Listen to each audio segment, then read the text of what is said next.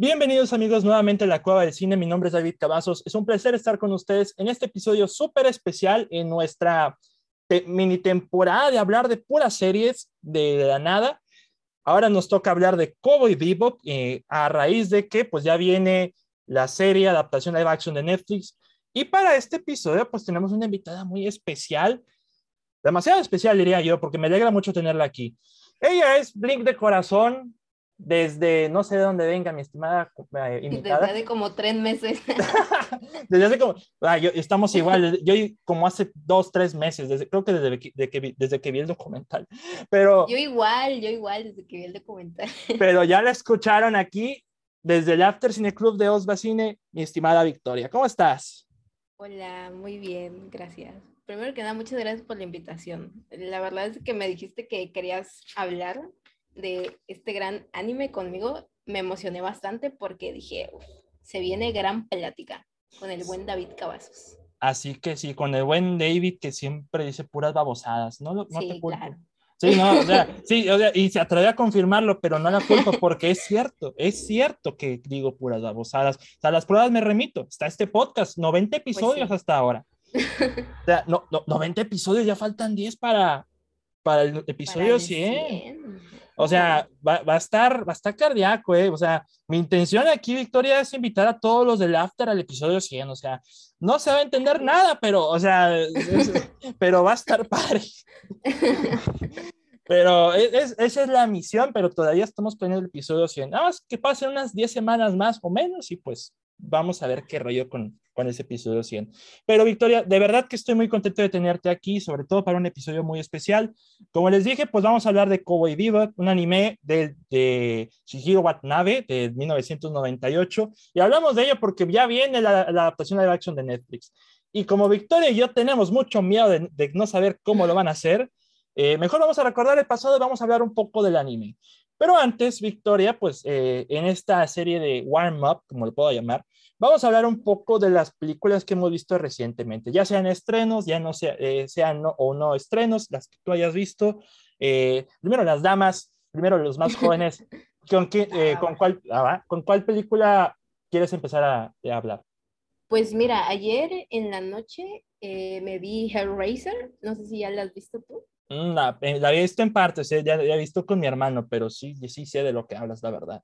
Ah, pues sí. Esa, y pues es esta historia de este, como este grupo de, no sé si llamarles secta, demonios, espíritus, lo que sean, que tienen como esta cosita, un, un, cubito, o que es como un rompecabezas que si tú lo armas o algo así, eh, invocas a estos tipos y te vas con ellos como que al infierno, ¿no? O algo así. Y sucede de que un güey eh, eh, arma este cubito, pero él sin estar muy bien enterado de que lo que le iba a pasar, el, que iba a ser su destino, y se lo llevan estos tipos, pero eh, antes de que se lo llevaran, él anteriormente como que había tenido un romance ahí medio, medio turbio con la esposa de su hermano. y está bien interesante porque eh, bueno, interesante, está muy gracioso, porque la, la, mujer esta está como que muy obsesionada, se obsesiona muchísimo con, con el tipo este, que se llama Frank, si no estoy mal. Y pues eh, el tipo pues este se, se, va, se lo llevan y pasa no recuerdo cuánto tiempo. Y eh, su hermano de Frank y su esposa vuelven a la casa de Frank y se, pues no está Frank, o sea, no saben qué le pasó a él, o sea, según para ellos, Frank está desaparecido. Pero como que esta mujer, eh, pues, eh, aunque ya no estuviera con Frank, como que todavía tenía sentimientos arraigados por él. Y entonces pasan ahí un par de cosillas y resulta que este Frank en sí no está muerto, como que regresa de la muerte y ya ahí se empieza a poner un poquito rarita la cosa. Es una película que mm, más que miedo, porque se supone que es de terror, me dio, me dio risa por, por el, el argumento un tanto absurdo que, que, que tiene, pero se, se, disfruta bastante, la disfruté mucho, porque me dio, me dio, me sacó un par de risas. y Eh, también vi otra que eh, está en Netflix, se llama Gear on the Third Floor, que igual es de terror. Ahorita nada más he estado viendo en su mayoría puras de terror, porque pues octubre, ¿no?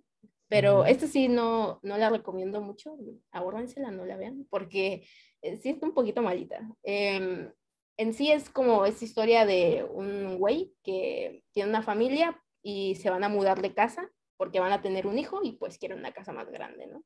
Y como que compran una casa, pero eh, como que necesita remodelación, ¿no? Entonces este tipo dice, no, pues mira, eh, en lo que yo la remodelo, pues tú quédate en nuestra otra casa por, porque pues como la mujer esta pues está embarazada, pues para que esté más cómoda, ¿no?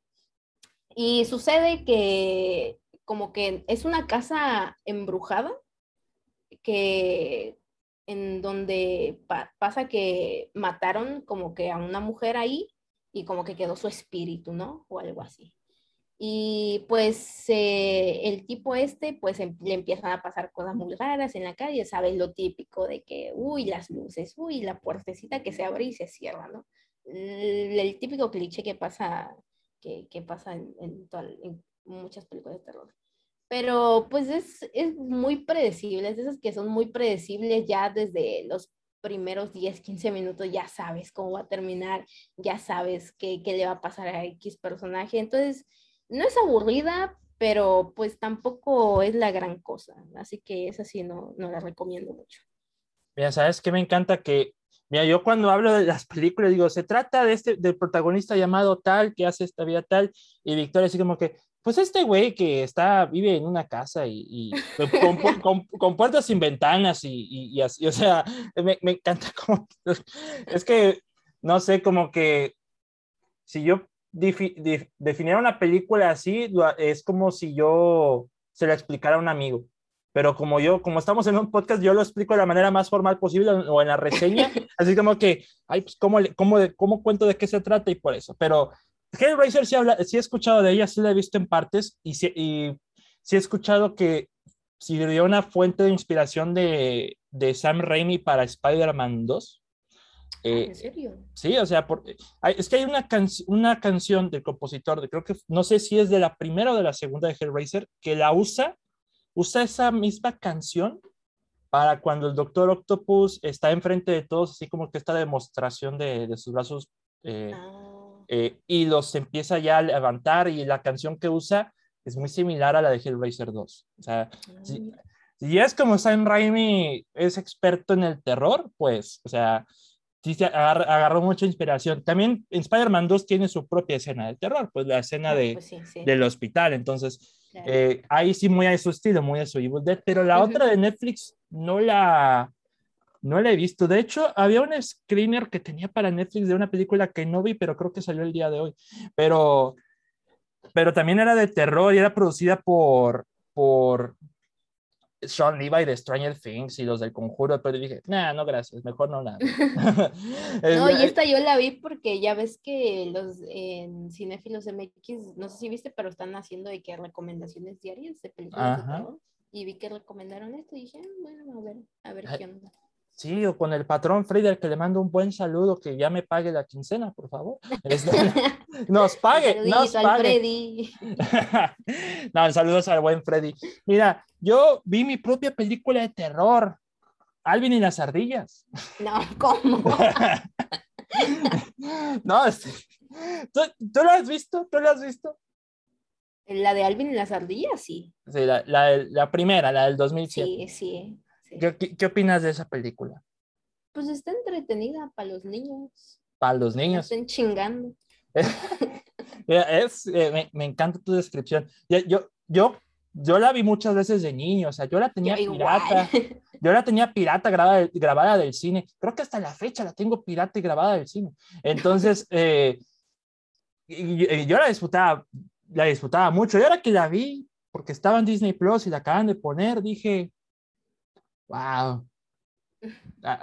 A, veces hay cosas que solamente debieron quedarse en el 2007. O sea, sí. Es que son de esas que, de esas películas eh, para infantiles que sí envejecen mal. No, las que envejecen mucho peor son las que le siguen, las otras Ay, sí, esa sí, no, esa sí no me gustan para nada. Eh, es, o sea, ponle tú la segunda, te la paso, la segunda porque están las sarditas. Y es como que, bueno, mínimo esperaba eso. Pero ya la tres, cuando están de náufragos, y la otra que, van de road trip, como que, no, amigos, qué flojera. es una pendejada eso. Pero, pero el motivo del por qué vi la Alvin en las ardillas fue a raíz de los memes que decían que el villano era Alex Intec. Entonces, ah. eh, pero en realidad yo ya había conocido al actor antes de que lo tacharan de Alex Inter. El tipo es eh, David Cross. Los que, no, los que han visto Arrested Development, veanla, está en Netflix, una muy buena serie de comedia. Interpreta a Tobias Fiunke, que es un completo imbécil. O sea, es un imbécil necesitado de atención. Muy contrario a lo que hace aquí en Alvin en las ardillas. Pero él, él era muy... era muy compañero de Bob Odenkirk, el mítico South Goodman, porque eran compañeros de comedia, hacían sus propios sketches. Y vi una reseña en el Airbox que me, me identificó bastante. No es completamente cierto, no es completamente cierto, pero eh, dice, qué triste que en el mismo tiempo que David Cross está en Alvin en las ardillas, Bob Odenkirk está en Better Call Saul. O sea, o sea ahí está el contraste, ¿sabes? Y pues, o sea, no, no voy a mentir, hay ciertos momentos que disfruté, eh, pero realmente, ahora, ahora entiendo un poco por qué en El de las Ardillas a cada rato ponían Bob Esponja. Hasta ahora me di cuenta, el director trabajó en Bob Esponja. Eso es lo que, o sea, me, me, completamente basado el tipo, la verdad, completamente basado. Y la segunda que vi, pues ya es un estreno, eh, Venom, Carnage liberado, o sea, ah, ¿ya, ya, la vi. Se, se estrena este fin de semana, pero ya la vi. ¿Tú has visto la primera? Eh, no, no la vi. La verdad es que no, no me llamó la atención. no, mira, no te voy a mentir. La primera película, yo creo que si por el hecho de que la vi en 4D la disfruté más de lo que quisiera. O sea, es nada más eso. Pero, pero esa es una película rarísima. O sea, rarísima, rarísima en el que la mayoría de las cosas son humor involuntario por parte de Tom Hardy. Pero si algo puedo reconocer de la primera película es que Tom Hardy está muy comprometido con Venom. O sea, para hacer este, esta labor de ser, por ejemplo, está Eddie Brock y luego está Venom, él le da voz a Venom eh, y pues lo hace bastante bien. O sea, la primera película es súper rara, tiene momentos, o sea, de producción muy low budget, como personajes con peluca, este, eh, un villano muy de caricatura que pues solamente quiere como que ser más poderoso y demás, pero, o sea, está bien. Yo le di dos estrellas y media en su tiempo, yo creo que se queda así. Pero la segunda, esta que va a salir, eh, fíjate que me, me, gustó un poquito más, o sea, me gustó un poquito más. Eh, yo ya venía spoileado con la escena post-créditos. O sea, no, no, sé si la spoilearon en Twitter, no te voy a decir el, el spoiler, pero eh, bueno, nada más voy a decir un pequeño pedazo de, de esa escena post créditos. No la parte fuerte, pero nunca, nunca, nunca he utilizado esta frase en, una, en un medio y la voy a utilizar hasta ahora. David Cepeda, bienvenido al multiverso. o sea, porque en la escena post créditos, nomás voy a destacar esta escena. Eddie y Venom ven una telenovela de Televisa. Vete, no es cierto. Es, es, no es broma. y en esa escena donde están viendo la tele está David Cepeda. Y es como que, ¿cómo? ¿Cómo? O sea, sea, la aparición de ese tipo me, me choqueó más que lo que pasó después. Y se supone que lo que pasa después es lo choqueante, ¿verdad? Pero es como, pero yo cuando vi la escena post créditos y vi a David Cepeda dije, no, esto no, de, esto es fake. ¿En qué mundo estamos viviendo? o sea, yo pensé, eh, esto de ser fake, ¿no? O sea, se me hace que alguien editó algo y es fake, pero no. Ya cuando vi la película dije, ¿cómo? O sea, sale él, o sea, en pantalla y lo está viendo Venom. O sea, David Cepeda, mis respetos, pero te digo, bienvenido al multiverso. Eh, pero sí me gustó un poquito más que el anterior, sobre todo por el villano que Woody Harrison es Carnage hace un buen trabajo, le dan un poquito más de desarrollo, pero la película es igual de rara, súper rara. O sea, Venom, obsesionado por una gallina, que eh, siempre peleándose con Eddie Brock y que la fregada. Eh, es igual de rara que la anterior. O sea, el humor de esta película no es que sea un humor como muy las de Marvel, o sea, quiere ser como las de Marvel, pero como que es el típico humor como para mayores de 13 años que es como que, ah, dijiste pussy, se, significa que eso es wow, gracioso. qué gracioso. Exactamente. Y es el mismo chiste que usaron en la película anterior, ahora que me acuerdo. y ya, pero sí tiene ciertos momentos. El problema es que la película es muy corta. O sea, sí se nota que está bien, corta. Dura 90 minutos. O sea, ya, o sea, comparada con la anterior que dura como una hora 40 o una hora 45. O sea, hay muy poquito de todo y eso es como que, ah, pero en lo que mejoraron más fue el villano, porque Riz del anterior está muy X. Pero aquí Woody Harrelson como que hace bien el jale. Pero sí, eso de David Cepeda, no. Y luego, y luego investigué, y debe ser cierto, que debe ser cierto. Y yo, yo vi, vi, en los comentarios de YouTube, oye, ¿en qué novela es esa? ¿Qué están viendo estos tipos? Y yo, a ver, eh, no, es, la novela se llama Acorralada, del 2007, fantástico. En, a ver, espera, no, no, espera, no. A ver, me equivoqué, pequeño error. ¿No es de Televisa? ¿O sí? A ver. Univisión. es Televisa, ah. o sea, es Televisa. Al final bueno, es Televisa, pero no es Televisa. Pero el punto es que es David Cepeda que está ahí. O sea, eso es lo interesante. Televisa ya es parte del multiverso. No, estoy a conquistar el mundo del cine. Sí, ya, ya cualquier cosa, eh, no te sorprenda que salga en Spider-Man No Way Home. O sea, que no te sorprenda también este, eh, que otro actor, no sé, la mayoría de Televisa, Catalina Creed, no sé, no, no sé. Pero bueno, yo puedo dejar así con Venom 2 y Elvin las ardillas. He visto unas que otras más, pero pues aprovechando Oye, una... Te estaba, te estaba stalkeando en Letterboxd y se me hace una falta de respeto que decidiste ver Alvin y las ardillas el 3 de octubre en lugar de Mangers. Se me hace una falta de respeto. Ay, sí, perdón. Eh, primero que nada, hombre, ¿cómo, te perdón? Perdón, amigo, perdón. Es que, mira, no, saben esto, amigos, pero en esta amistad dominante, Victoria es la dominante. O sea, es, o sea, es más, es más joven que yo y es la dominante. O sea, es la generación, ¿verdad? ¿Saben? Es la, es la generación de los empoderados. Pues sí. Exactamente. Eh, no, sé. es que te denuncio, ¿eh? No, no. Cierto. No, no, no, pero no la vi. Yo sé que debía verla, pero no la vi, pero ya la había visto. O sea, yo la he visto incontables veces, pero. Ay, güey, pero pues era 3 de octubre. ¿no? al que tienes que dar un zapes a Osva porque no la había visto el tipo Oye, hasta ese día. no la había visto. O sea, o sea ahí, ahí tienes que darle un zape a Osva. Ahí no la había visto. Prefiere ponerse a ver eh, partidos de las chivas que ver eh, Mangers. O sea, yo, yo, ¿para qué? O sea, ¿para que pierdan? Otra vez. o sea, wow, o sea, qué sorpresa, perdieron las chivas. Eh, un saludo al buen Osva, lo queremos mucho. Un saludo al Osva. O sea, aparte, aparte de que lo patrocino y lo voy a, le voy a patentar el podcast, o sea, o sea es lo que, lo que va a pasar. ok, pues yo lo puedo dejar así, pero sí, me, me, me halaga, pero a la vez me asusta que esto que es en Netherbox, pero yo, no te preocupes, yo también lo he hecho. Yo también lo he hecho contigo, nada más para ver qué ha visto esta muchacha, qué le ha dado rating y así, ¿verdad?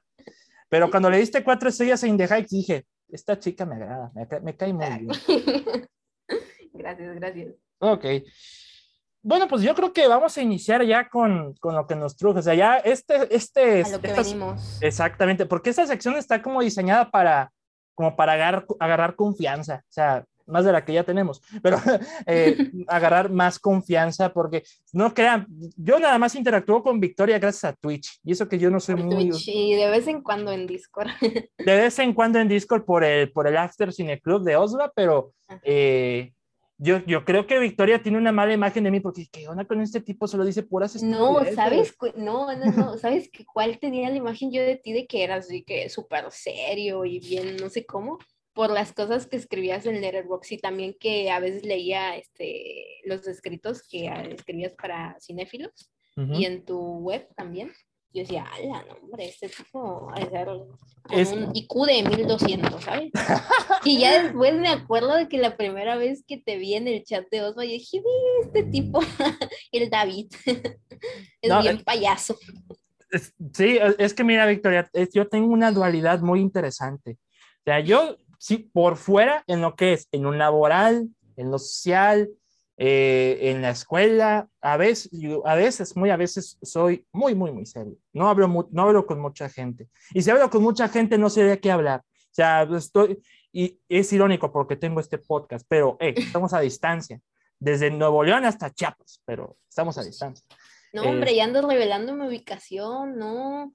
Ahí, no, ahí sale, ahí sale, en Spotify el, la cueva del cine quiere saber tu ubicación. Eh, pero sí, la verdad es que soy un completo payaso, sí. O sea, no, no quedo como payaso, no siempre, pero, pero sí soy demasiado como que juguetón, como que este es mi espíritu animal. ¿sabes? Pero, pero, o sea, por los escritos que hago, sí, yo, yo entendería porque, ah, este tipo puede ser muy serio. yo, no, amiga, te equivocaste. Ahí, ahora sí, tú quedaste, tú quedaste. Yo, no, yo, no, yo no soy así, pero es en parte, sobre todo porque estoy contigo y estoy con los demás y estoy como que en confianza, ¿sabes? Como que, como, porque normalmente soy como, eh, si hablo así como de manera muy seria, como que no duraría la conversación, soy una persona muy aburrida. Entonces, eh, ya con todo lo que estamos ah, haciendo aquí con el podcast y todo, eh, a través de la gente que ha estado aquí con todo este podcast, pues he demostrado que eh, no he dejado de ser un poco más introvertido y por eso ya digamos que puedo ser como que más, no confianzudo porque de repente salen con estupideces, como dice Victoria conmigo, pero de repente a veces el, el objetivo de este podcast es como que pasarla bien, o sea, eh, tarde o temprano voy a decir estupidez, o sea, con varios, eh, muchos he platicado sobre mi experiencia de funcionario de casilla, eh, ah. o sea, puras tragedias, o sea, tengo mis propias patoaventuras, la verdad, pero, pero sí, o sea, yo dije, la imagen que Victoria tiene de mí ya, estar, ya ha estado muy degradada después de haberme conocido, o sea, ya, me tenía aquí en un pedestal y se me cayó la marca, o sea, pero bueno, pero bueno, Victoria, ya, ya vamos como, creo que como, llevamos como 20 minutos de puro desmadre, y así me gusta. Sí.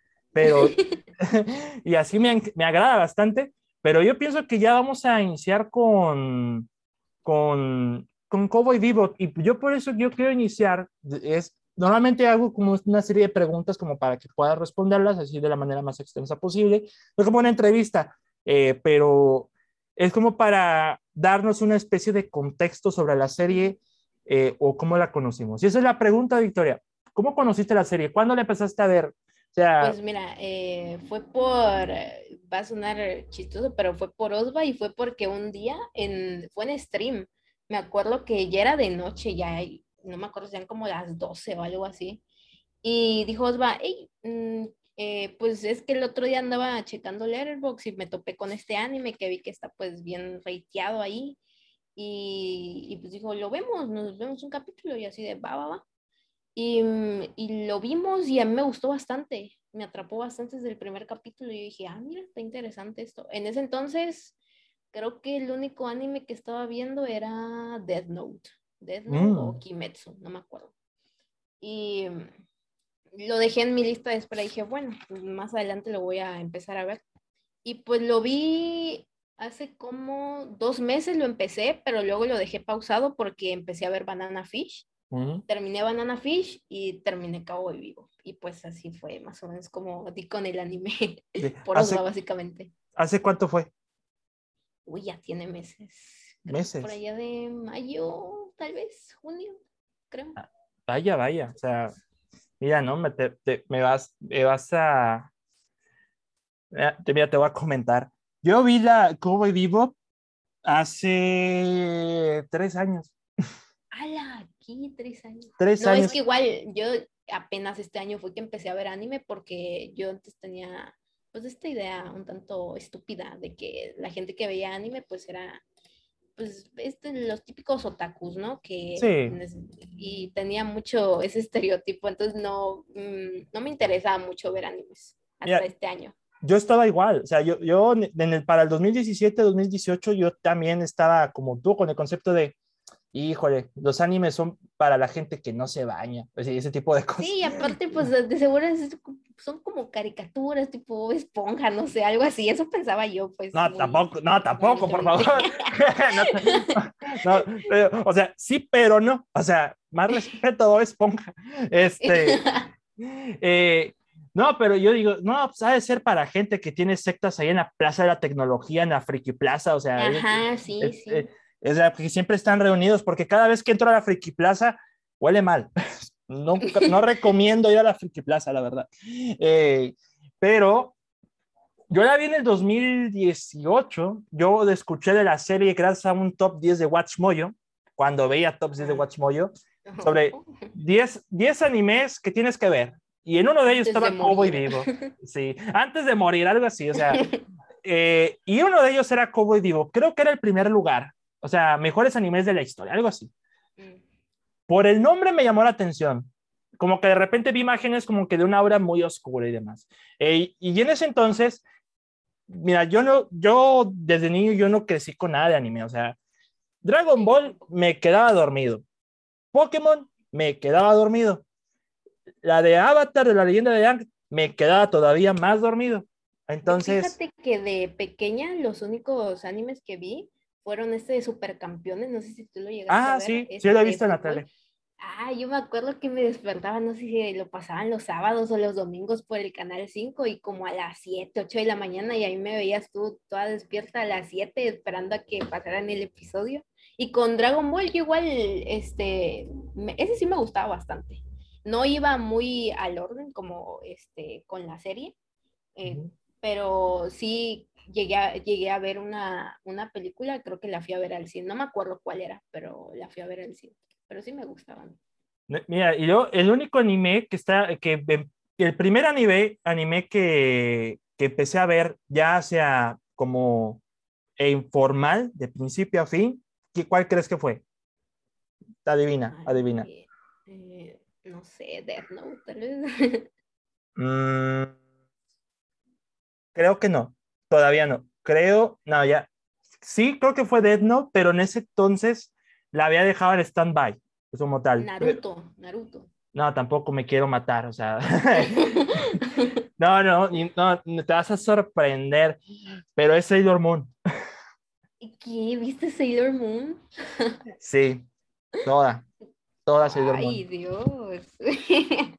Eh, Yo no la he visto, pero sí he escuchado cosas. Es un Power Rangers femenino, o sea, cada capítulo es un relleno, pero yo lo empecé a ver eh, Sailor Moon sobre porque me gustaba una chica y era fan de Sailor Moon y dije, aquí Mm. debe pasar algo. No pasó nada, pero y ya, y ya para, pero sí me aventé mis propios fans, mis propios fanfics de Sailor Moon, que solamente es para esa Oh, chica. ¿En serio? Sí, solamente es para esa chica.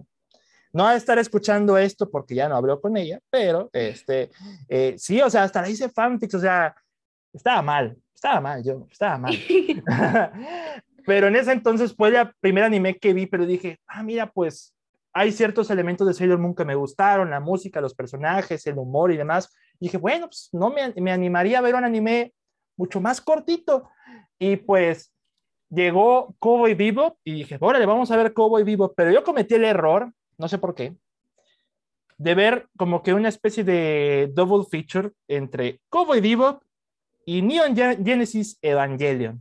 Ah, O sea, pasé de los balazos a la depresión en menos de un instante. o sea, lo estabas viendo los dos al mismo tiempo. Sí, como eran casi los mismos episodios, tenía la misma cantidad, como 24, la serie original. Pues dije, bueno, pues como son 24, veo uno de uno y, y me acabo los dos al mismo tiempo. Grave error, me, primer- terminé primero Cowboy Bebop y Evangelion como que lo dejé de repente en stand-by porque sí ocupaba un terapeuta, ¿eh? O sea, y una Mira, yo no he explicación de la Biblia. Evangelion, pero sí sé que es un anime que como que sí te deja pensando mucho. Y ahora que, por ejemplo, ya cuando viste Cowboy Bebop por primera vez, ¿qué sentiste? Mm, Pues como te digo, a mí el primer episodio me gustó bastante, o sea, sí me atrapó, yo dije, ah, mira, está interesante esto. Eh, y al final terminé destrozado con el último episodio. No sé, Pues- pero yo lloré con el último episodio. Es que sí es, o sea, tiene una mezcolanza de muchas cosas, ¿eh? tiene Eh, una mezcolanza. de muchas cosas. No, es mira, para los que no han visto Cowboy Vivo, qué pena, porque va a haber spoilers. Eh, o sea, miren, pónganle pausa y se lo van a ver y regresan. Exactamente, pero para explicarlo como tal, las, el anime eh, trata sobre Spike y Jet, que son pues dos casas recompensas en el espacio, que siempre se meten en broncas, pero entre esas broncas hay como que, no un debate personal, pero hay cierto pasado que los anda persiguiendo, con ciertas personas que aman, afectadas por otras personas que le están arruinando la vida, se puede decir así. Eh, en el camino conocen a Faye, otra chica que se involucra en este grupo, y Ed, que no sé si es niño o niña, todavía lo sigo Es mujer.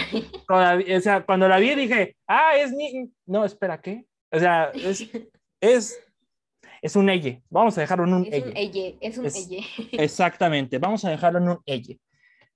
Pero es, con todo y este perrito llamado En conforman este grupo que es un grupo muy excéntrico, ¿sabes? Porque yo cuando empecé a ver el primer capítulo dije, parte de esta temporada va a ser, no diría que relleno, pero eh, como que el, el atrapado del día. O sea, ¿a quién vamos a cazar en esta ocasión? Porque tienen este programa de televisión donde les informan quién está suelto y quién es, quién, eh, a quién pueden capturar y, se le dicen cuánto dinero te van a dar si los capturas. Exactamente, y como que parte de esa escena de, detona el episodio. Entonces, mira, yo, te, yo si te puedo decir algo de Cowboy Vivo es que hasta la fecha, con solamente haberlo visto una vez en la, la temporada, es mi anime favorito. Sí, igual. Sin palabras. Aunque igual yo he visto muy poquitos animes, pero eh, sí, este se ganó mi corazón. Sí, es que mira, yo tengo una filosofía de lo favorito. Lo favorito no es algo que ves muchas veces, sino que con el, ves, con el momento que la viste te haya dejado marcado. Y como digo, me dejó marcado 24 veces. Entonces, eh, pero si en algo me dejó bastante marcado y hasta la fecha lo sigo utilizando y, es, y tengo que empezar por acá porque tengo que mencionarlo, tiene que ser la música tiene la, la, música. El intro, el ending, eh, la música dentro. Es espectacular, O sea, es muy bueno. Demasiado bueno, diría yo. O sea, es que no sé si lo. tú que has visto pocos animes, pero ya como. De igual, parece entonces yo ya había, visto pocos animes. Yo cuando empecé a ver el intro, luego ya cuando empecé a ver la animación dije, nada más porque están hablando japonés, pero esto no me sale un anime, pero o sea, y eso que los personajes ni siquiera son nombres en japonés. O sea, no, es como Tokyo Revengers que se llama eh, Hanagaki, luego Hina, y luego Draken, y luego. Es, o sea. Nombres muy raros de pronunciar. Exactamente, como artista de K-pop cuando apenas lo conoces. Entonces, nada más Blackpink no aplica porque los nombres sí me los aprendí bien fácil. Pero los, los de BTS no. los de Seventeen menos porque son 17, o sea, menos. Pero aquí en este caso, sí siento que para hacer un anime, o sea, en, Japón... Se nota que tiene mucha inspiración occidental. Exacto, me robaste las palabras, es, eh, así tal cual, me robaste las palabras.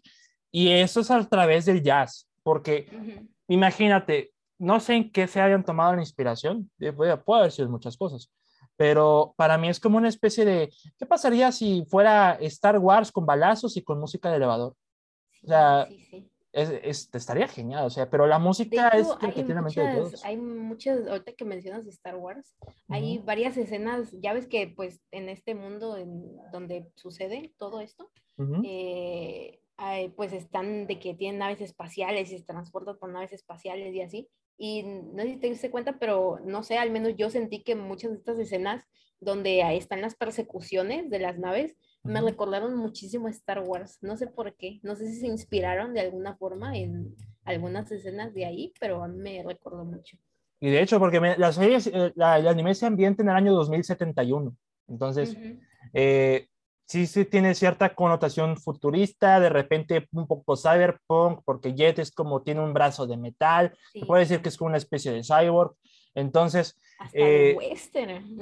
Hasta de western, porque también, o sea, es que tiene un chorro de todo, o sea, tiene, es una historia de amor, también es una historia de pérdida, también es una historia, es, una, es como una serie de acción de los 90, muy fiel a los 90, luego es un western, y luego tiene filosofía detrás, es como que te agarra de bajar esta serie donde tú quieras. Sí. Y pues yo, yo resalto mucho la música porque define mucho el estilo de la serie. O sea, sí tenemos momentos de acción que, que son frenéticos, demasiado frenéticos, de repente tiene momentos muy emotivos y tiene esa dualidad en la música, porque tenemos el, el opening, tenemos la canción de Tank, el tank es tal cual eh, lo que esperarías de una serie de acción, el tipo de música que quieres esperar. Pero tenemos The Real Folk Blues en el, en el, ending, que te destroza. No, es, esa es la parte emotiva, la parte que te duele. O sea, con, cada, con cada parte de esa canción se escucha una grieta en tu corazón.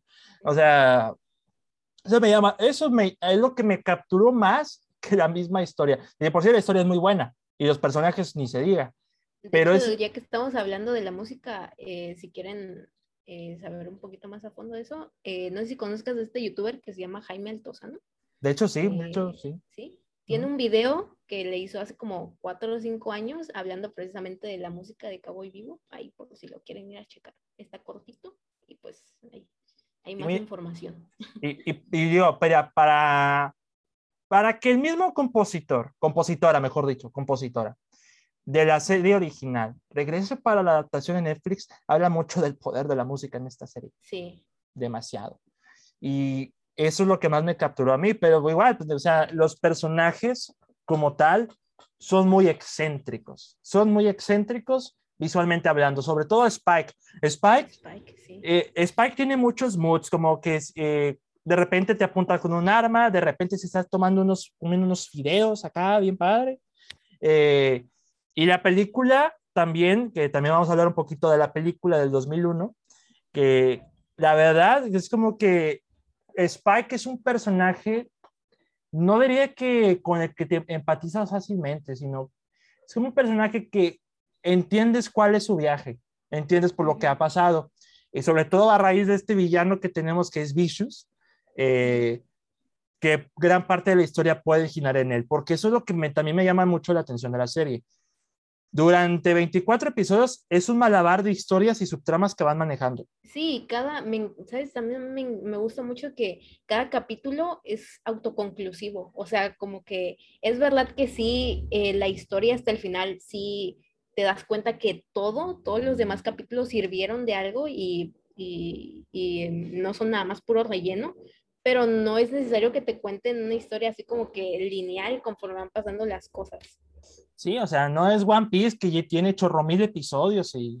Como eh, mil, a saber cuánto. No, ya, ya cumplido los mil episodios, o sea, eh, aquí no sé cuánto tiempo haya durado el manga, no sé si duró más, pero tienes razón, cada episodio es autoconclusivo, porque tiene esta, tiene esta parte de el, el, el, el criminal del día, se puede decir, como que esa parte que tiene, típico de Pago Rangers, que es el villano del día, el monstruo del día y demás. Aquí es un poco similar, pero tiene una historia de fondo. Y en esa historia de fondo, pues, híjole, que, que nos agarra de bajada porque, porque es impresionante que en ese, exploremos el pasado de cada uno. Sabemos al padre de él y demás. Eh, superficialmente parece como si todos los personajes pues fueran muy X. De hecho, igual en el, al principio, en el primer episodio, yo dije, bueno, este tal Spike, pues mm, como que no se, no se le nota como si tuviera tanto trasfondo, pero ya conforme va avanzando la historia, dices, no manches, este, eh, o sea, está muy bien desarrollado y muy bien hecho su personaje. No, y, recuérdame, Victoria, darle un zape a Osva porque dejó en stand-by Cowboy Vivo. sí, lo dejó, no. Vamos, vamos a darle Yo le dije, Osva, vamos a verlo juntos. Me dijo, no. no es cierto, no me dijo eso, pero... Sí, dijo, no, tengo que ver a las chivas, dice. Sí, tengo que ver a las chivas. Quiero, quiero llorar viendo a las chivas perder, así, así dijo. O sea, yo confirmo, tengo un WhatsApp, no, es cierto. Este, eh, no, ese es, ese es su estado cada día, entonces.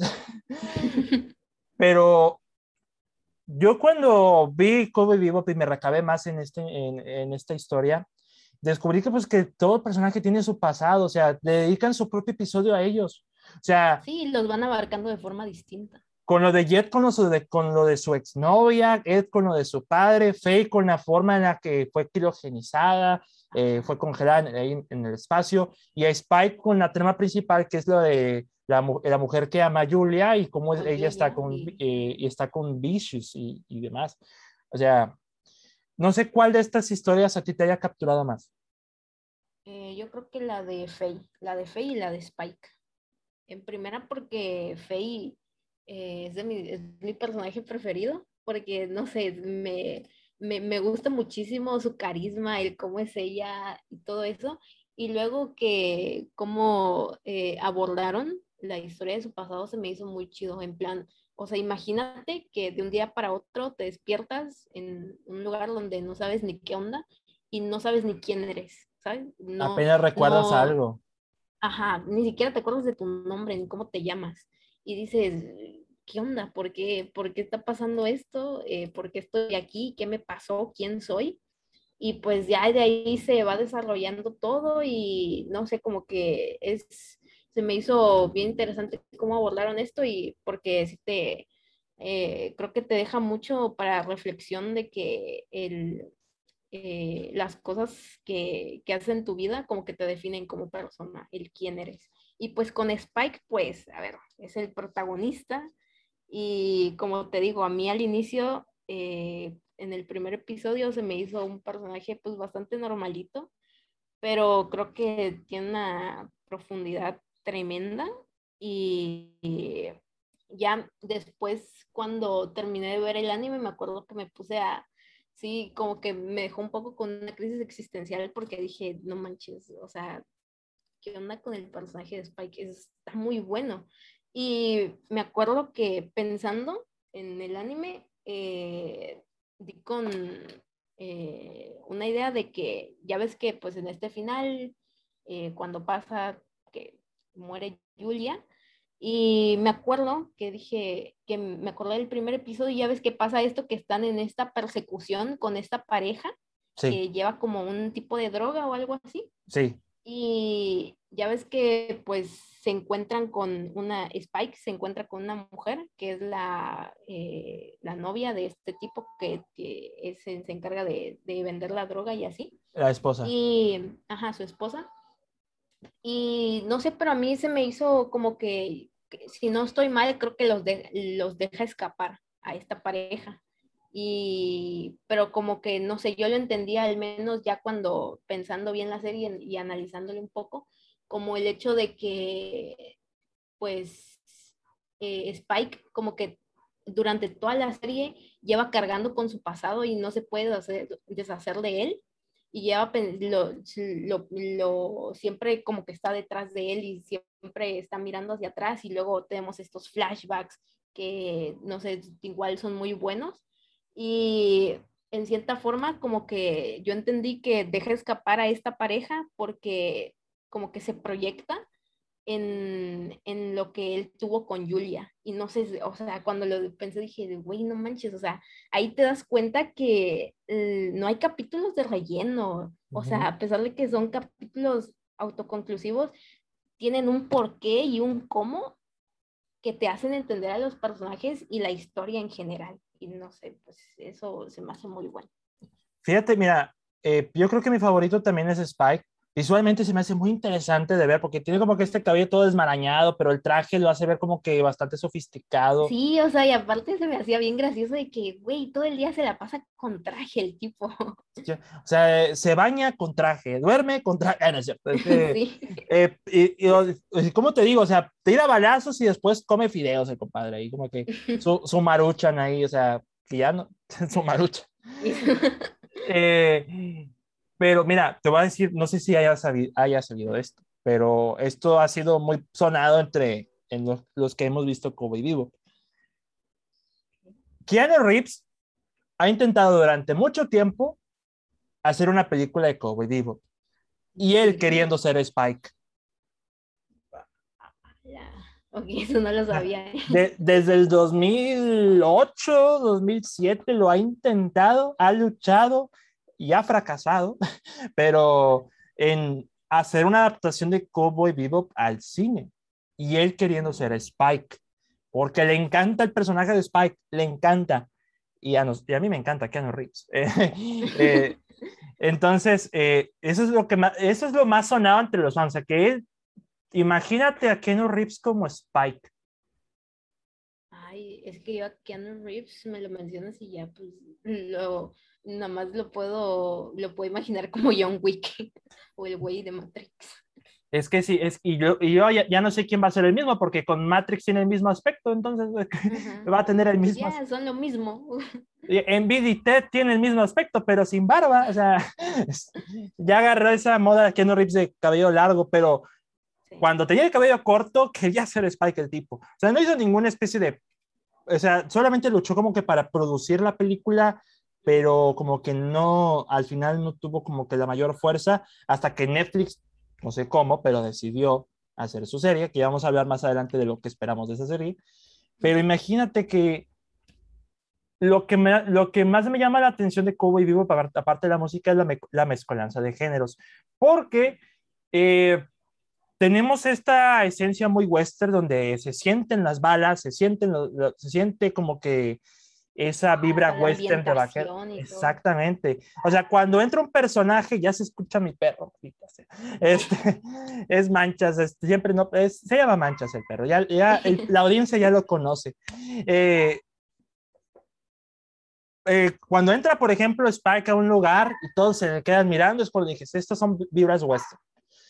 Pero ya cuando estamos en la nave, ya hay trancazos también en el espacio, en eh, gravedad cero, ay, se siente, se siente Star Wars, se siente como un sci-fi en toda la regla, pero de, de, repente cuando uno pensaría que le pones música como que electrónica, tipo cyberpunk y demás, no, hombre, te lo arreglan con puro jazz, jazz, jazz, jazz y puro saxofón y...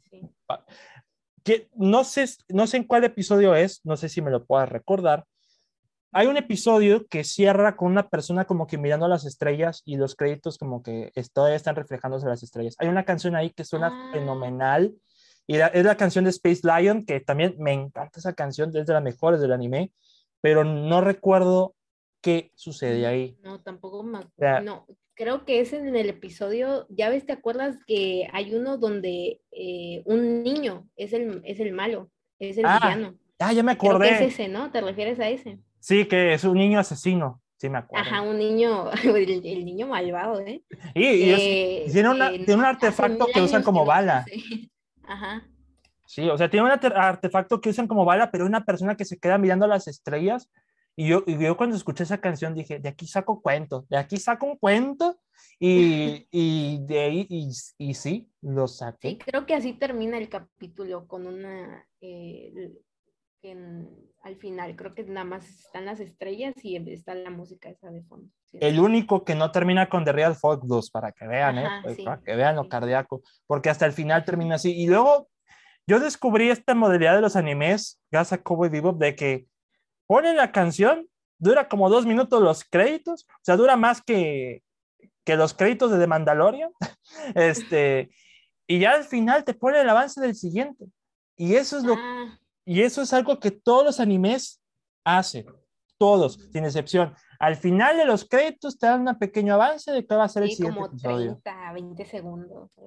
Sí, eso es, pero ya sale esta imagen con el mítico See You Space Cowboy. sí, eh, o sea, y, cuando le puse eso a Victoria en Twitter y puso la imagen que puso de este tipo todo ensombrecido, me, me sacó un susto porque es que esa imagen es muy creepy, muy creepy. Es muy creepy, sí.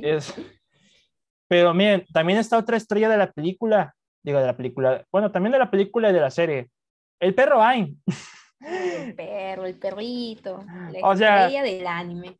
Mira, es un perro muy útil. Es un perro. Muy útil, es súper útil. O sea, o sea, tiene este factor ternura, pero a beneficia a la trama, porque se supone que este perro como que es este eh, ha sido manejado por muchas personas y tiene como que cierta habilidad y demás. Eh, y ese tipo de mascotas que quisiera tener, eh, no, sé qué raza sea el perro, porque para la raza de los perros soy un completo idiota, pero bueno, ya, ya, ya somos dos. No eres idiota, pero yo, yo me lo autodomino porque para beneficio de la pseudocomedia de este podcast, pero, pero lo que es Ed y Ayn también fue como que su propio dúo, estuvo bastante como que divertido, porque él se supone que es el hacker del grupo, pero nada más como que mueve unos botones y ya la armó, o sea... O sea sí, aparte me, me, da mucha risa cómo, cómo este representan el cuando está hackeando como si fuera la cosa más fácil del mundo y lo está haciendo un niño, es como, no sé, me da como, ternura. Y luego como, oye, ¿qué, ¿qué, hiciste? No, pues nada más abrí el Windows y ya, o sea. Ajá, sí. Es, es, como Victoria manejando el Discord y, y, los comandos en Twitch, es como que, digo, ¿cómo hace eso? Yo no sé, yo no, no tengo idea, yo casi no uso Twitch, más por Osva. Eh, y eso es lo que también cada personaje tiene su propia función. Spike, eh, pues tiene su propia historia, pero también es bueno para los balazos. Jet es como que el bueno manejando, el bueno, eh, bueno eh, el también bueno cocinando. El bueno cocinando y de repente mecánico. Faye. Faye es como esta parte, mmm, esta parte que siempre te meten en los animes, en las mujeres, así como, sí. uf, ya, tú me entiendes, ¿no? Sí, pero en menor medida comparada con sí, en menor medida, sí, sí. Sí, porque está también esto de los siete pecados capitales y hijo, hijo, hijo, hijo. Lo, los hombres se vuelven locos con ese anime, la verdad, o sea, pero con Faye es como, no es, si Spike eh, le entra a los balazos, Faye a los trancazos, como que de repente a puño limpio, o sea, es, es como que es un, no es un complemento porque tiene mucho valor en la historia, pero es como que, cámara, échame la mano, ahora ya va con- yo, yo tiro golpes, tú tiras balas y demás. Y pues este es como un grupo de underdogs, es como que un grupo de fracasados que intenta sobrevivir de las recompensas que reciben y de repente sale mal o sale bien, pero. El único programa de televisión que ven es ese, nada más. Ese es el Sí. único, o sea, es- haz de cuenta que es como nuestra serie favorita o modo señora, nuestro programa de las 8. Este, Aunque su programa dura como dos minutos, pero sí, es como una especie de, eh, hasta se puede decir que es como una especie de comercial. Y, Ajá. pero como digo, eso es lo que detona la historia. O sea, eso es lo que detona el capítulo porque ya tienen a alguien a quien atrapar, pero lo- nosotros como audiencia vamos, eh, eh, vamos viendo que el, per- el personaje que van a cazar, pues tiene muchas cualidades que va a beneficiar a la trama y a veces perjudicar a los personajes. Pero imagínate, yo también algo que quiero destacar mucho es el final de la serie, porque ah, retomando la música, el uso que le dan a, a- Ah, ya se me olvidó la canción. De Real Folk Blues, de Real Folk Blues. Eh, le dan un uso como que más de conclusión, ¿sabes? Como que hay en Y ese De hecho, justo, justamente en el último episodio es el último, es el único capítulo en donde no te ponen la canción del opening. Y es como, de hecho, no también. sé, creo que ahí como que te recalcan bastante de, ok, estás viendo el último episodio y como diría Jorgito, desde lo resumo, eh, esto ya es personal, la cosa va en serio. ¿verdad? Sí, no, no, bueno, o sea, o sea, es, es como, este, este frame ya lo usó de, de, el, te lo resumo, pero es el de Alejandro G. Calvo de Sensacine, cuando habló de Rápidos y Furiosos, cuando dice, "Escena- escenas de acción imposibles, que Ah. madre mía. Es- eso es lo que puedo definir también en Cowboy Bebop con esas escenas de acción. Y pues mira, ya como retomando un poquito lo que va a ser lo que, que viene live action el 19 de noviembre en Netflix, con todo lo que hemos visto en estos 24 episodios, Victoria y yo llegamos a la conclusión de que tenemos miedo. Tenemos Tenemos- muchísimo miedo, gente. Tenemos mucho, mucho miedo. A ver, mira, para empezar, eh, pues viste el avance, ¿no? Este tráiler que sacaron. Que es el vi, opening, la creo. verdad- ajá, es el opening. eh, y cuando lo vi, yo dije, al principio sí dije, no manches, qué emoción, porque dije, o sea, está casi igualito al del anime. Dije, no manches, pero después dije, ok, no me voy a hypear tanto porque, a ver, es Netflix. Sí, y, no, no, mm, no. bueno. Bueno, es que mira, no te voy a mentir, Netflix tiene mucha mala fama, mucha mala fama, por series que no deberían ser populares. Series y películas. Series y películas que no deberían ser populares. Hay cosas en Netflix que rescato mucho. El problema bueno. es que son desde años pasados y otros casi nadie los conoce. Pero cuando se trata de adaptación a anime, hemos tenido una muy mala racha. Ghost in the Shell que tiene, aquí en Cowboy Vivo tiene cierta vibra Ghost in the Shell, sobre todo por el, lo del aspecto de, de Faye, con esto de la criogenización. Eh, tenemos Dead Note. Yo no vi la película de Dead Note, pero... No, ni la veas. No, no la quiero ver. Mira, nada más porque William Defoe es Río, pero no sé, o sea, lo demás. Es que nada más es su voz. E, es, es que con la voz es suficiente este tipo, o sea, me, me, me, me surro del miedo cuando está su voz, o sea, como tal. Pero Full Metal Alchemist, bueno, técnicamente no es de Netflix, de Netflix la distribuyó, la película es de Warner Bros. Japón, pero la película es, es increíblemente horrible. O sea, te lo puedo definir así. No la he visto. No la veas. Ve el anime. Ve los dos. Hay dos animes, las dos versiones, cualquiera de las dos está bien. Está interesante. ¿eh? Pero con Kobe Vivo, toda... es que yo sé que hay mucha gente que espera lo peor, pero yo, ni alma optimista, digo, algo tiene que salir bien. Sí, algo tiene que. No, es que, ¿sabes? Tengo miedo de verlo y de que, o sea, manden como que toda la historia del anime original, lo manden todo el carajo y saquen algo totalmente distinto. Es que también va a ser el formato, el formato va a ser lo complicado, porque el, la serie es 24 episodios de que 20 minutos. Eh, 25 a lo mucho. Y para Netflix el formato va a ser que una temporada de 8 episodios, quizás 10, y de una hora a lo mucho. O sea, ¿cómo le van a hacer? Mira, yo te puedo decir dos cosas. Número uno, en cuanto al cast, yo estoy muy contento de la elección de Spike. Tampoco yo tengo mucho de qué hablar. Digo, digo no, no, tengo mucho de qué hablar de, de quién va a interpretar a, a, Jet, de quién va a interpretar a Faye. Los dos se ven bien, pero el que me importa más es Spike y John Cho. Yo tengo fe en John Cho. O sea, yo también. Como actor, yo creo que sí, sí la va a hacer. O sea, ¿tú lo has visto en la película de Searching, de Buscando? Eh, searching, no. Deberías verlo, es muy bueno ahí, es muy bueno. O sea, haciendo padre de familia buscando a su hija, hace un gran trabajo. Lo conocí por American Pie, pero es como un tipo calentón, pero ve, evolución, evolución, amigos. Pero yo tengo fe en John Cho, o sea, me cae muy bien él. Y como, eh, como Spike, dije, eligieron bien. Y cuando lo vi en aspecto visual, dije, me agrada, me agrada, me agrada, lo hace bien, lo hace bien. Como que sí parece, ¿sabes? Exactamente. Y lo segundo es, esto va más para ti, porque va a pasar. Es muy probable que esta serie tenga un screener de sus primeros dos episodios. Es muy, muy, muy, probable, porque Netflix siempre hace screeners de sus series. Yo ya estaba en el de Sweet Tooth, ya estaba en el de Midnight Mass. Eh, ¿En cuál más estuve? En el de Love, Dead and Robots, ¿no? El de Love, Dead and Robots, pero eso se aventaron toda la, eh, toda la antología, ahí sí, ahí sí fue toda la temporada. Pero con Cowboy Vivo va a haber, ah, también estuve en el de Jupiter's Legacy, horrible, por cierto. Este, eh, pero estoy seguro que va a tener, Cowboy Vivo va a tener screener. Y si va a haber screener, yo te voy a, yo te voy a avisar. Ay, muchas gracias. Te voy a mandar un link para, les, para que te registres, para que te, este, para que lo veas. Y si hay chat en vivo, vamos a apreciar juntos lo que puede hacer. Vamos a fangirlear juntos. Es, exactamente, vamos a fangirlear juntos. Es lo que me agrada mucho. es, me, me, me, gustaría fangirlear contigo sobre cualquier cosa, incluyendo Blackpink, por ejemplo. Eh, pero ahí vamos a ser presentes de lo que sería la mayor sorpresa del año o el mayor que dé de toda la existencia. Sí, sí.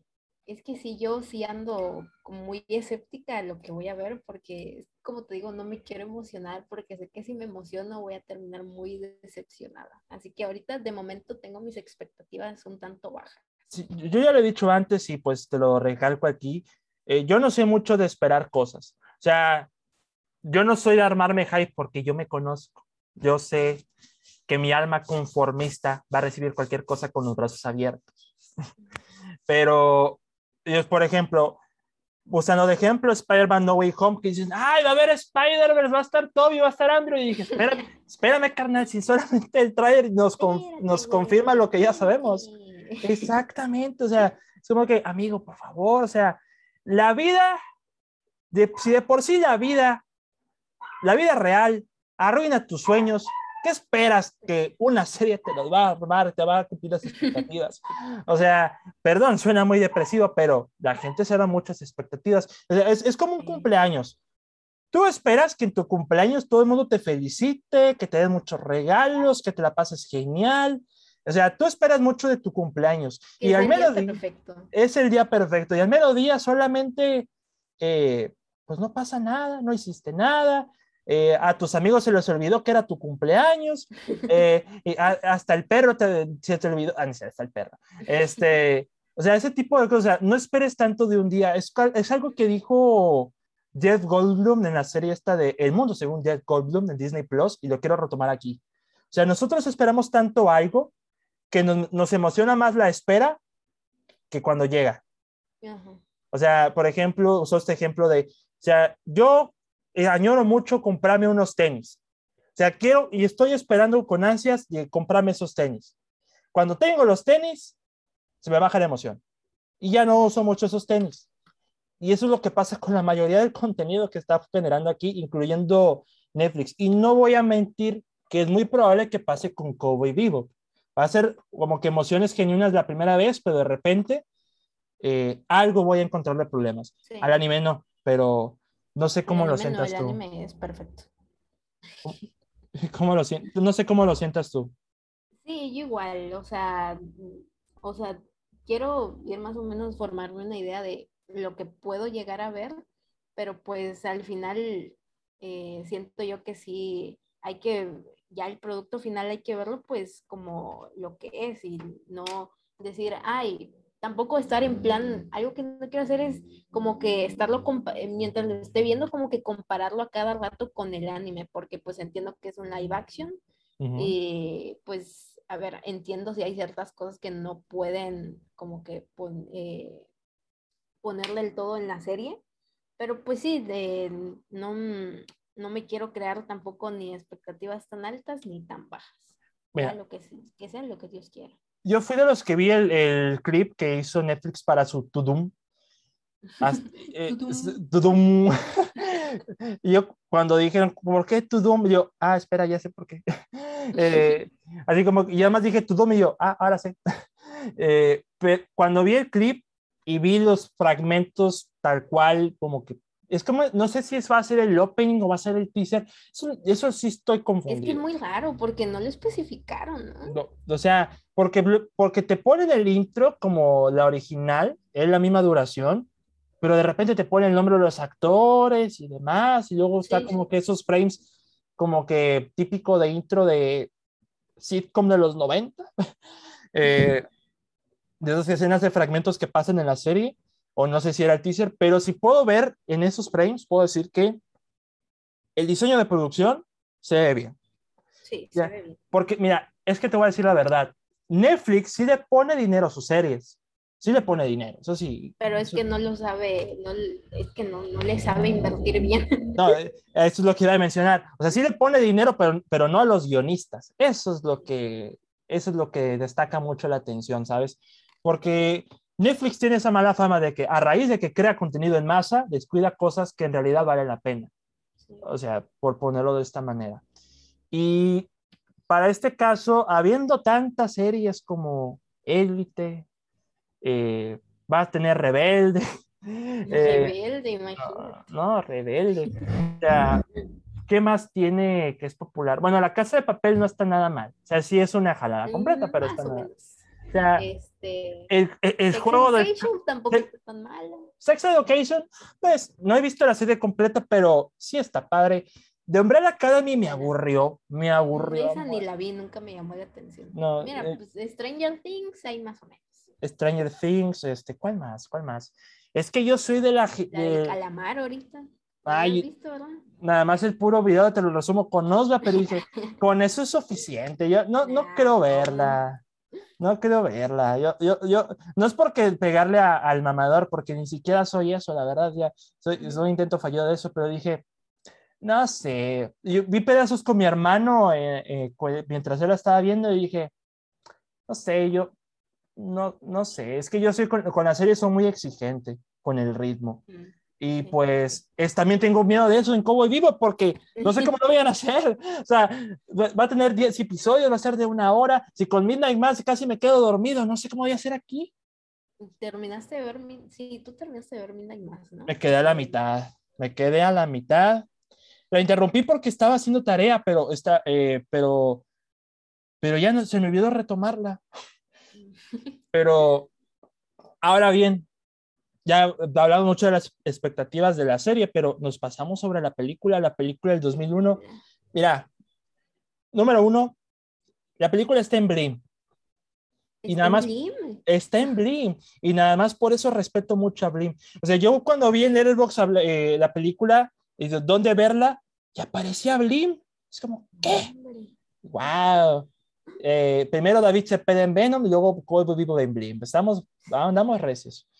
Pero, dato curioso, la película, no sé si lo viste, la película originalmente se llama Cowboy Bebop Knocking on Heaven's Door. Ah, sí, sí, sí. Le cambiaron el título porque Ghosts and Roses. Entonces, sí, tal cual, hasta dio, ¿por qué? Ah, ya sé, Ghosts and Roses. Eh, y ahora pues en, en, Blim o en cualquier plataforma la encuentras como Cowboy Bebop la película. O Cazadores, no, en, en español, Cazadores de Recompensas, la película. Cazadores de Recompensas. las flipantes aventuras de los Cazadores de Recompensas espaciales. Pero mira, yo la película, a mí me encantó mucho, eh, son dos horas bastante solventes, pero si hay una escena que puedo destacar, hay dos, mejor dicho. La escena principal con Spike en el mini super. Ah y la del tren. La del tren es muy buena. La del tren. A mí, ¿sabes cuál me gustó bastante? Esta escena donde están con el villano, eh, Spike, y están en eh, la torre esta, donde se. Eh, no, la tipa, esa no recuerdo su nombre, le da el balazo al villano. A mí me gustó muchísimo esa escena. Sí, también. Es que también como que toma mucho.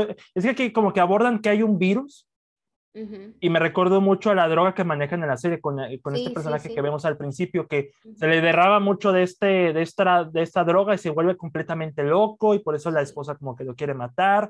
O sea, ese también es bastante interesante. Y no es como el final del anime, que cuando Spike se enfrenta con Vicious y ese plano casi final de Spike tirado en las escaleras.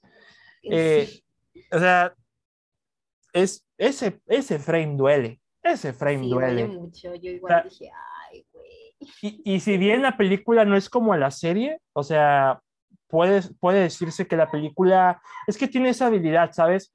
Es su propia cosa, es su propia cosa. O sea, no, tiene, no, no hace falta que veas el anime para ver la película. Aunque si ves el anime, pues, pues vas a quedar más contento. O sea, es muchísimo mejor, es mayor disfrute.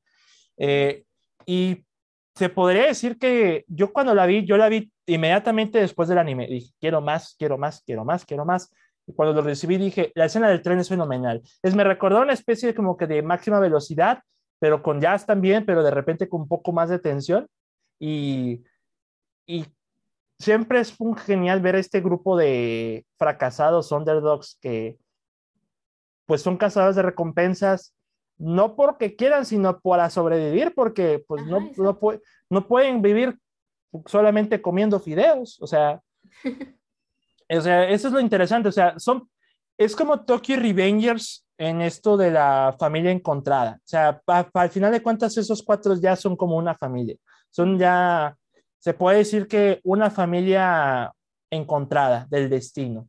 Sí, y aparte de eso es bien interesante porque, bueno, saliéndome un poquito, tanto nada más de lo de la película, en el anime no es hasta el capítulo 9, si no estoy mal, que ya se junta este grupo de cuatro. O sea, imagínate, tardaron nueve episodios para juntarlos a los cuatro. Pero están bien establecidos, o sea, porque se toma su tiempo. Se toma, ajá, sí, sí. O sea, eso es lo que me agrada mucho de Cody Vivo, que, ok, el anime tiene sus momentos lentos, tiene sus momentos lentos pero los usa a su favor porque nos están desarrollando a cuatro personajes muy buenos y que estimamos mucho a los cuatro. Cinco si contamos a Ain, cinco. También el perro es la estrella, recuerden que... También. Y créanme que no sé si, bueno, ya como digamos como hora y veinte de episodio, eh, podemos dejarlo como en conclusiones, en conclusiones generales. como dije al principio, Cowboy Bebop es mi anime favorito. Y eso es que solamente lo he visto una vez, pero es el que más me, me ha marcado, porque tiene todos los elementos necesarios que me, que me conquistan. O sea, no es, una, no es un anime cualquiera. O sea, no va por los caminos que un anime toma de que, ah, este, ya vamos a los dos episodios, ah, en el, en el 13 te cambiamos el intro, ah, este, tema, se acabó este arco, ah, pero en el arco siguiente, no. Sí, tampoco te necesitan de muchos episodios para explicarte o desarrollarte los personajes, ¿no?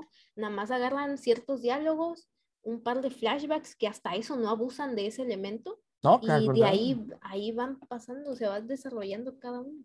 Y también se agradece mucho que no, no abusen de los diálogos de exposición. eso también. Porque, eh, y los monólogos internos con los flashbacks combinados, así como que, Ah, que te expliquen 100% lo que está pensando el personaje. Sí, por ejemplo, cuando pasa, por ejemplo, yo veo My Hero Academia, me gusta mucho, la verdad, por los personajes, pero sí comete estos errores de que, como son muchos héroes, muchos personajes, siempre, siempre y siempre te los presentan y te dicen qué poderes tienen. Cuando ya sabes que los tienen, pero te dicen de una vez para que no te confundas. Y es igual porque no me acuerdo de sus nombres, nada más de qué poderes tienen. Pero aquí en Cowboy Bebop es una excepción a la regla y por eso como que está muy por encima de otros animes. Tiene un cuidado muy perfecto de cómo está manejada la historia. Un, o sea, tiene los elementos como eh, de, un de un anime, pero no sobreexplotados. Y sí toma mucho de Occidente al uso de esta música jazz y esas influencias como que occidentes por los personajes, los nombres, los lugares esta esencia como que medio urbana, pero a, la vez muy futurista.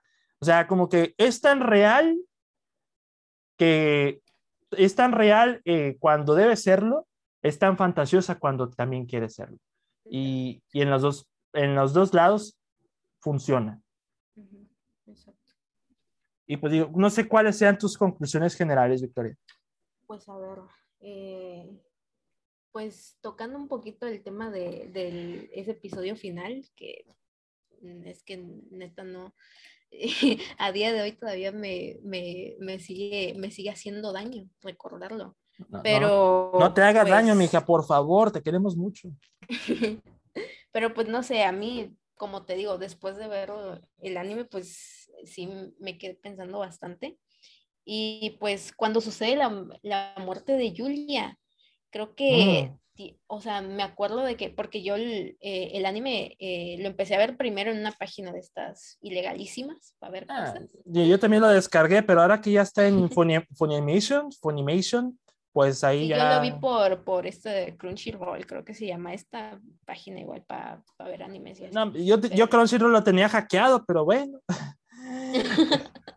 Ajá, bueno, como te, como te digo, eh, cuando sucede la muerte de, en este episodio final, eh, hay un apartado ahí en, en, la aplicación que te deja leer los comentarios, ¿no? Lo que comenta la gente.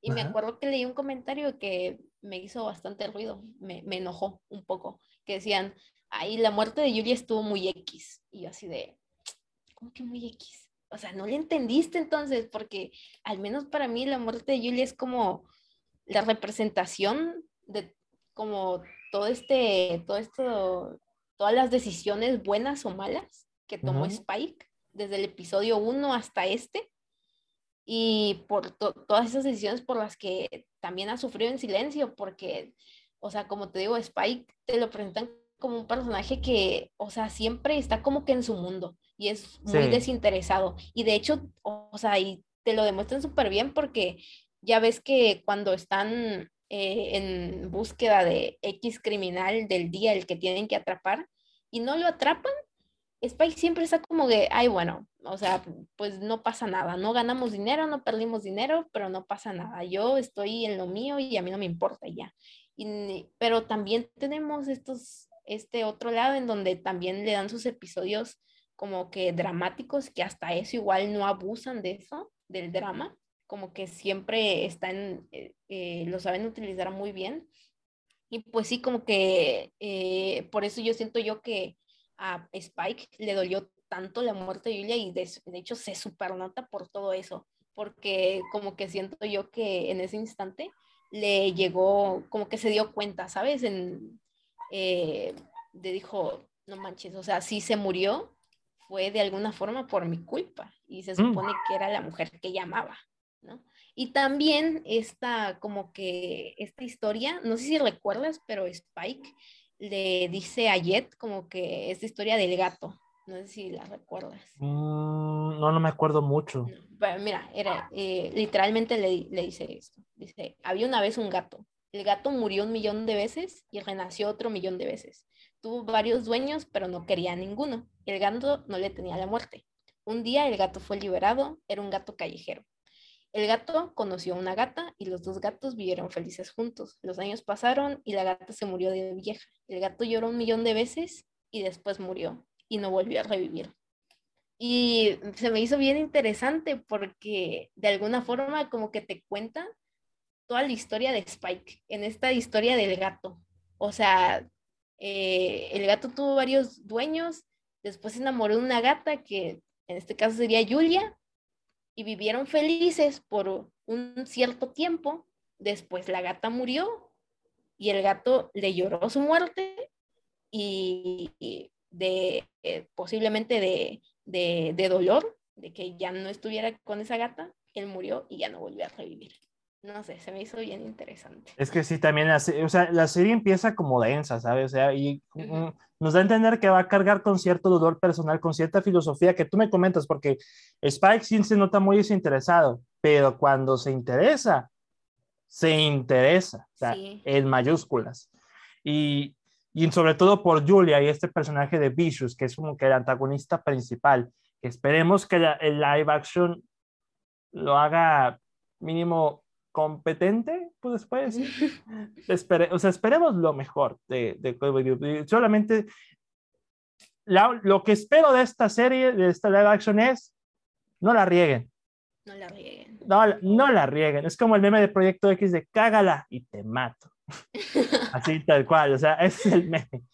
Este, y yo, yo puedo definir eso como Kobe vivo porque digo, tiene de todo, tiene filosofía, tiene amor, tiene duelo, tiene dolor, dolor personal, dolor interno. Sí, nunca, y es una nunca historia de abusan familia. de nada de eso. O sea, eso es lo que más me encanta. Nunca abusan de eso. Es como un licuadito bien rico, de mucho, Sí, con, güey. con avena y que, que lo procesa bien tu cuerpo y te hace sentir feliz. Que Eso es tal vez de buenas a primeras ni, mm, parece que, que ni vas a ver bien, pero cuando te lo tomas sí, está bien bueno.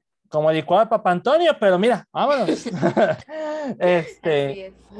ok, Victoria, pues mira, yo creo que podemos dejar a Kobe Vivo así. Yo, yo creo que ya vamos para hora y media de episodio. Este, hora, hora y media, o sea, agarramos buena plática. Siempre digo que cuando pienso, "Nah, este episodio va a durar una hora, no, va a durar dos horas, o sea, ese tipo de cosas, o sea, pero eh, de verdad, Victoria, que yo espero lo mejor de live action, pero, Ay, ojalá. Pero qué mejor, dicen, no va a ser como el original, claro que no, amigo, mejor ve el Pues no, original, o sea, Pues sí. o sea, amigo, si tuviera, si el Twitter tuviera como, si, me- si pudiera meter mi, mi mano en el teléfono y saliera en el tuyo, te daría un zape. Un buen zape. Pero bueno. Vi- Victoria, sin más que decir, de verdad, muchas gracias por acompañarme en este episodio. Ya ves que mi imagen de seriedad se, gra- se degradó bastante con este episodio, más de lo que ya está, pero pues por fin se me hizo un episodio contigo, ya, ya tenía ganas de hacer uno contigo y, de y aunque te dé pena y todo, pero la verdad es que no, esta no, como lo digo con los demás y pues es la verdad, no va a ser el único episodio que vais a estar, eso sí, sin duda alguna. Te quiero para el episodio 100, eso sí, te quiero para el Ahí episodio 100. estaré. Ahí estaré. Ese, te- eh, va a ser, va a ser un episodio épico, ese sí, eso sí, va, el tema todavía está pendiente, pero eh, sí quiero que sea un episodio muy espe- especial y como va a ser especial, pues quiero que estés tú, eso sí. No, pero muchas gracias. eh. Y pues ni hablar, eh, Victoria, dinos tus redes sociales. Pues me pueden seguir en todos lados como Victoria con K guion bajo JPG. Aunque pues estoy más activa en Twitter, ahí publico mis babosadas siempre y pues ahí por si me quieren seguir.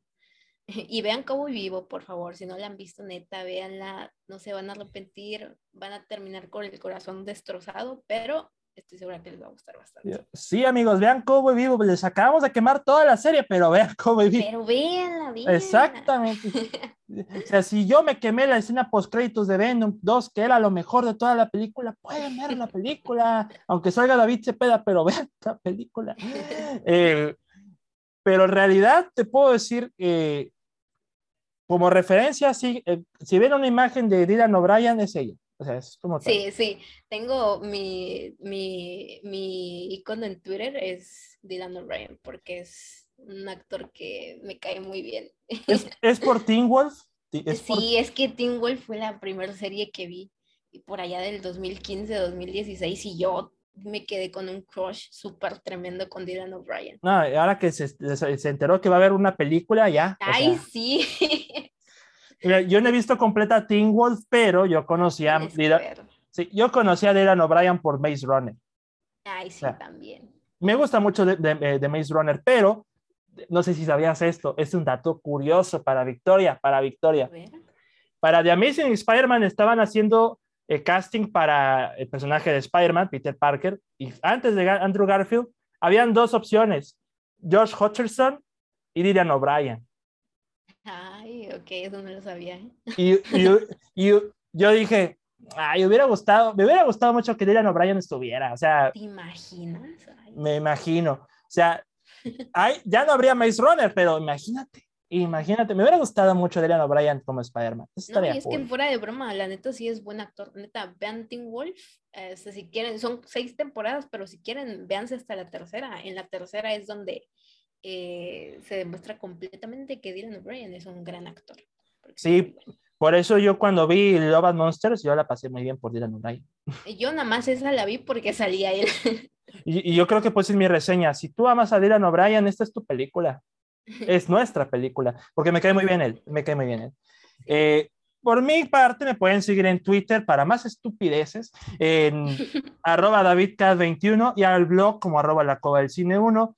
El podcast lo pueden escuchar en Spotify, Anchor, Google y Apple Podcast y muchas plataformas más. De verdad, hay demasiadas. Eh, también pueden seguir al blog de WordPress de la Cova del Cine, donde también estuvo mi top de mis animes favoritos. El primer lugar, obviamente, es Cowboy Vivo. Ya tenemos reseña de Venom 2, de Mini Sims of Newark y Matando Cabos 2, que es una basura. Este, también está mi podcast hermano, que es Relatos Inoportunos, donde hablamos, es, relatamos cuentos narrados por mí o por amigos. Y me gustaría que también Victoria narrara uno, aunque dice que le pena su voz, pero me, pero, me da mucha pena escuchar mi voz. A mí igual, pero tengo que, porque soy el que edita. Este, pero, pero dice, ay, es que no, no siento que tengo buena voz. Mentira, sí tiene una muy buena voz, sí tiene buena voz. Nada más pone modo seria y te, te, da una historia bien densa y ya, le voy a asignar una y va a ver, va a ver. Va, va, Este, y pues en mi Letterboxd, pues me pueden seguir como David Cavazos con DC mayúscula para reseñas de muchos tipos y de películas que ni siquiera han salido, pero reseñas de películas como tal. Entonces, Victoria, nuevamente, muchas gracias por acompañarme. Me encantó mucho este episodio y pues te digo, no va a ser el único. Eso sin duda, no va a ser el único. Entonces, mi nombre es David Cavazos. Victoria. Yo, Victoria. sonó muy, sonó muy serio. Pero está bien, lo voy a dejar así, no lo voy a editar. Es como que yo, yo, yo, esperaba como, y yo soy Victoria, y yo, yo, Victoria. No, pues que Victoria, Victoria. ¿Cómo que modo seria? anda modo seria, ¿eh? Y nos escuchamos para el próximo episodio. Hasta la próxima, mis estimados.